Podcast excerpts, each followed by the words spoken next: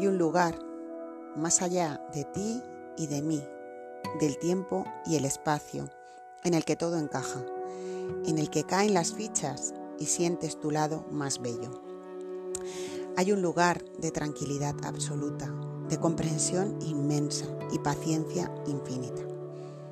Visitar ese lugar no es fácil, requiere deshacerse de muchas capas y sobre todo requiere entrenamiento.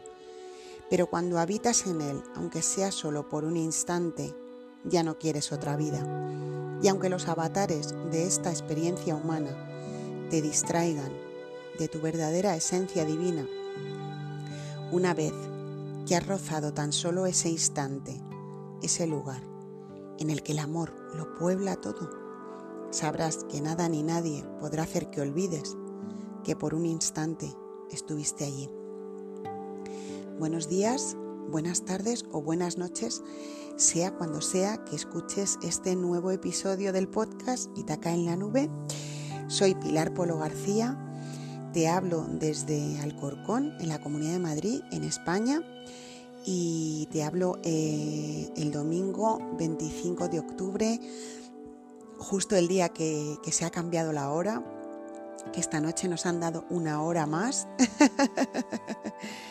Entonces ahora grabo esto pues como en la hora de hoy, pero con la luz de, ayer, con un poquito más luz que la que habría normalmente, porque son ahora mismo las 8 de la mañana. Y mm, bueno, he empezado con un texto que se titula Amar hasta el final, que es mío, que, bueno, mío, de la vida y pasando por mí llegó a mí, pero ya sabéis que nada es nuestro y todo es nuestro a la vez. Pero bueno, mm, ya me entendéis, mío no en el sentido de, oh, lo he escrito yo, sino en el sentido de la vida me lo regaló hace un tiempo, hace año y pico. Y de hecho hice un podcast eh, titulado Amar hasta el final, que lo podéis encontrar creo que en julio de 2019. Eh, sobre un taller en el que participé que me inspiró este texto. Pero hoy, eh, como veis, el título del, episodio de hoy es El amor es la última frontera. Y, entonces eh, he utilizado este texto porque hay una idea que me viene rondando ya hace tiempo que se materializó un poco en este título, El amor es la última frontera. Además, hace unos días escribí una carta de Harlettering con este título y ahora os contaré por qué el amor, por qué para mí el amor es la última frontera. y entonces hay una idea que, me ronda hace tiempo, que es hablar, empezar a hablar en los podcasts en profundidad del amor, porque creo que es una energía como como me dictó la vida hace unos días para esta carta que os cuento. Bueno, creo que hace unos días, no, creo que ayer, no sé en qué día vivo. Bueno, es igual. El caso es que la vida me decía para esta carta que el amor es una energía de, tan alta vibración y tan pura que, pues eso, que como dice este texto de Amor hasta el final, que realmente conocemos el amor y rozamos el amor, el amor en mayúsculas, la vibración del amor eh, en muy pocas ocasiones. Porque luego está pues lo que de alguna manera hemos eh, entendido en nuestro sistema de creencias, valores y, tantos programas que llevamos insertados en nuestro, en nuestro sistema personal a través del sistema en el que vivimos, Mm, sobre el amor, pero es una versión como, pues como errónea, como edulcorada, como comercial, ¿no? Eh, que nos han de alguna forma vendido en películas, en series, en la música.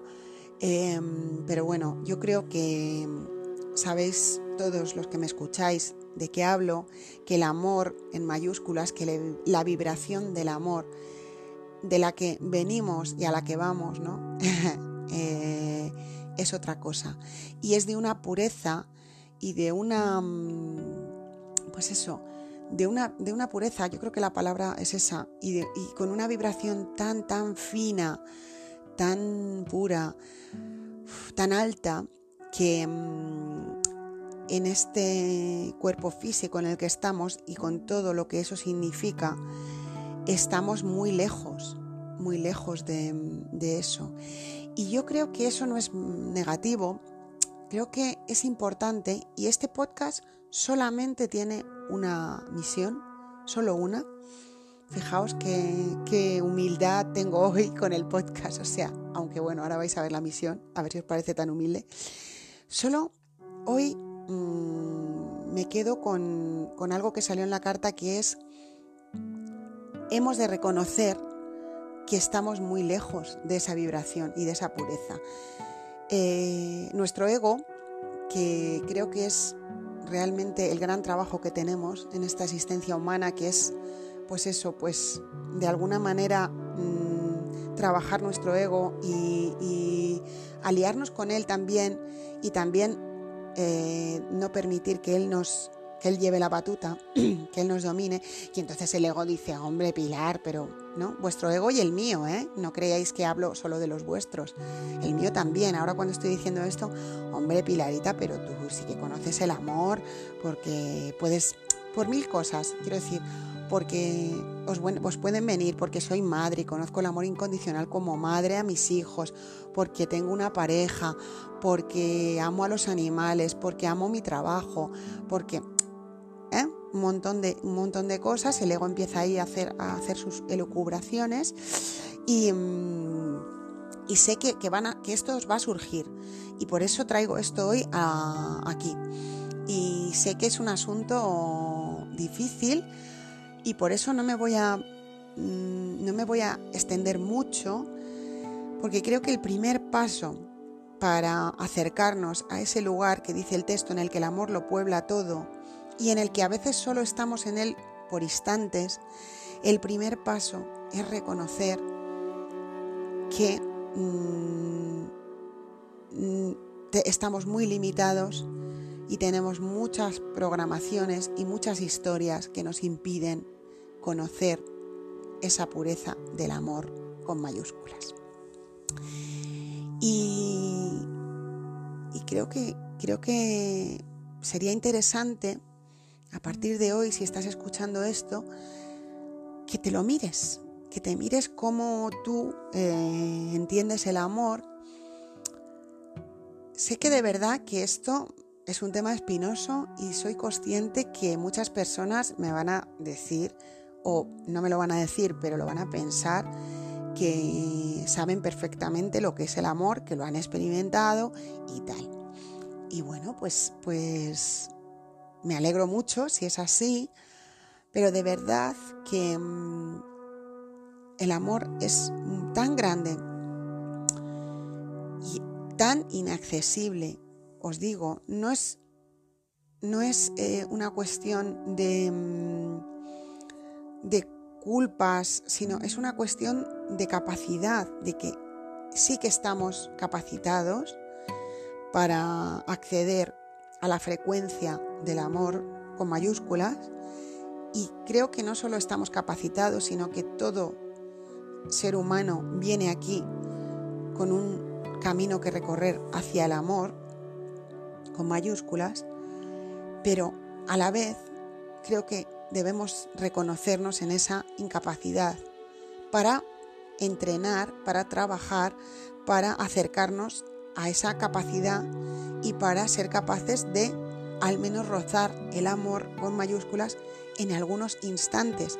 Y si esos instantes se van convirtiendo en instantes más largos y un poquito más eh, intensos y poco a poco el amor con mayúsculas nos va llenando, pero de verdad que es una frecuencia tan inaccesible aún para nosotros. Y estamos a veces tan equivocados, y yo me pongo la primera, estamos a veces tan mm, equivocados en ese sentido y creemos que ya, bueno, ya conocemos y sobre todo cuando ya tenemos una edad, yo tengo 43, pero a medida que, que pasan los años y nos hacemos más, más mayores en años, nos creemos, al tener más experiencia en la vida, que sabemos más del amor y a veces eh, en la infancia es donde realmente está más viva y más activa esa pureza. O sea, el proceso es al revés. A veces en los niños sí que podemos ver esas luces, esas, esos brillos de pureza, de amor en mayúsculas. Y vemos cómo conforme van entrando en nuestra sociedad, en nuestro sistema, conforme se van desconectando de su esencia, que vienen totalmente, venimos totalmente conectados a eso, a ese amor que somos con mayúsculas. Y conforme vamos haciéndonos más adultos, nos vamos desconectando, pero a la, vez nos creemos, ¿no? porque el ego está ahí haciendo su trabajo, que, mm, que sabemos más. Y mm, cuando uno em, se compromete en entrenar el amor con mayúsculas, a veces hay que tomar decisiones y tomar acciones eh, en la vida física que parecen eh, que van en contra del amor. Por eso es tan complejo este tema, porque a veces la versión que hemos recibido del amor, eh, muy relacionado con el podcast de la semana pasada de fluir en el dar y recibir, ¿no? Ay, por favor, me tienes que querer porque yo he hecho esto por ti. Cuidadín, ¿eh? Cuidadín con eso. Ay, yo lo que quiero es que me quieran y entonces hago cosas por las personas para que me quieran. Que el amor no va de esto, que la gratitud no va de esto. Y por ahí creo que voy a encaminar eh, los podcasts em, hasta final de año. Hoy este podcast es cortito porque solo quiero dejar esta pildorita de, por favor, Profundiza sobre esto y date cuenta lo lejos que estás del amor y no lo tomes como algo negativo, tómalo como a un reto, tómalo como algo, mm, pues eso, eh, un, reconocimiento de algo que necesitas entrenar, que necesitas trabajar. Y dice aquí el texto, eh, visitar ese lugar ¿no? donde el amor lo puebla todo, visitar esa burbuja de amor, no es fácil, requiere deshacerse de muchas capas. Efectivamente, dices, ¿cómo, ¿cómo nos entrenamos? Pues así nos entrenamos, deshaciéndonos de muchas capas, de muchos programas, de muchas creencias sobre el amor. Trabaja en ti estos días. ¿Qué creencias tienes sobre el amor? ¿Qué programas tienes sobre el amor? ¿Qué, qué clichés te saltan, porque nos saltan a todos. Y creo que ahí está el verdadero trabajo, porque cuando empezamos a profundizar y empezamos a darnos cuenta y, decimos, ostras, y somos más conscientes de, he hecho esto para que alguien me quiera. Y sobre todo profundizar en, ¿y tú te quieres? ¿Te amas?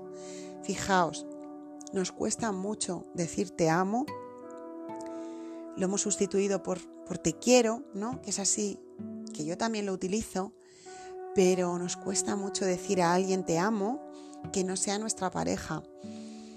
Incluso nos cuesta decir te amo a nuestros hijos. Fijaos hasta qué punto tenemos este condicionante, que nos cuesta decir te amo porque hemos insertado en nuestro ser que te amo es una palabra que tiene que ver con la pareja, con el amor de pareja. Cuando te amo, es, te amo, mm, es algo que se puede decir a cualquier persona, porque realmente cuando decimos te quiero, estamos diciendo en realidad te amo, pero nos cuesta. Hace unos días, y sé que la persona que, que me lo dijo, está, va a escuchar este episodio, estoy segura, no la voy a nombrar, pero ella sabe quién es. En un audio en el que estábamos compartiendo una información, terminó diciendo te amo. Y me conmovió. Me conmovió porque ah, pensé, qué valiente y qué, mm, qué bueno, qué bueno que haya sido capaz de decirme te amo. Y eso no quiere decir que esta persona no esté haciendo también este trabajo que os cuento, que haya llegado ya a tocar esa pureza y esa vibración y esa frecuencia del amor con mayúsculas. No, pero está en ese camino, ¿no? O sea, me gustó porque fue como, wow, sí. Y bueno, pues vamos a, vamos a procurar decir más te amo a, las personas que de verdad amamos y vamos a, vamos a intentar eh, ir poco a poco tirando esas barreras, que las creencias, que todas las versiones, fijaos en la música, en, en las películas, si, a partir de hoy prestas más atención y pones conciencia en esto, vas a ver la cantidad de clichés y de historias que nos hemos montado sobre el amor y que no son, no tienen nada que ver con el amor, que tienen que ver con otras cosas, pero no con la pureza y la maravilla que el amor es. Y bueno, iba a hacer un episodio más cortito, pero al final me he enrollado. Em, esto es lo que ha salido. No he preparado nada. Bueno, sí he preparado porque ayer escribí esta carta, El amor es la última frontera. Ah, me queda explicar por qué se titula el podcast El amor es la última frontera. Bueno, hace unos días escuchando una entrevista, eh, hablaba, la, entrevistadora preguntaba al entrevistado eh, si le parecía que la mente era la última frontera, ¿no? Como ese lugar al, al, que más podemos aspirar a llegar, ¿no? Como, como humanos, como seres humanos, ¿no? Y entonces, bueno, estuvieron hablando y el entrevistador, no sé si lo dijo o no, la verdad es que ya no me acuerdo, pero yo sí se lo escuché decir, o sea que a mí sí me lo dijo de alguna forma o me lo inspiró, pero me vino esta idea de el amor es la última frontera, o sea, cuando ya no queda nada y cuando ya mmm, creemos que todo, eh, todo lo que, lo que, todas las fronteras, ¿no? todos los límites, todas las cosas que teníamos ahí, ya no nos sirven, ¿no? Y ya no nos, ya no nos mmm, sanan, siempre queda el amor, siempre queda el amor ahí. Y es esa última frontera, ese último lugar al que tenemos que llegar. Creo que si algo tenemos que hacer aquí es amar. Amarnos, amar la vida, amar a los que nos rodean. Creo que es nuestra mayor aportación y, y no tenemos nada más que hacer. Y desde el amor todo va a venir. Hay una frase que me gusta mucho, que salió también en una carta, que dice, para vibrar en amor necesitas firmeza. Y así lo creo, porque vivimos en un sistema que nos pone delante tanto, tanto el desamor. Y no digo el desamor de que te ha dejado tu pareja, no, el desamor en general, que tenemos que, tenemos que reconstruir ese amor y trabajar en ello. Bueno, aquí lo dejo, espero que te sirva. Eh, prometo más episodios hablando del amor. Voy a buscar información, voy a buscar textos. Si me queréis mandar algo interesante, estoy abierta. Eh, creo que es un tema en el que tenemos que profundizar porque, mm, porque es necesario, porque es vital y porque nos sana, nos, nos lleva a, a, donde tenemos que ir en realidad. Y, y siento a veces eh, que mis explicaciones no sean muy claras, pero es un tema también complejo de explicar por esa cosa de que yo también, yo también soy humana y tengo mi ego que me impide llegar ahí y de ahí parto, o sea, de ahí parto. Hoy me reconozco como incapaz de acceder a la frecuencia pura y tan alta del amor y desde ahí empiezo a, a, vibrar en amor todo el tiempo que pueda y todo lo que pueda. Gracias y prometo nuevos episodios. Ojalá te inspire y ojalá te atrevas a revisar tu idea del amor y tu frecuencia y tu, pues eso, tu forma de amar. Gracias. Os amo.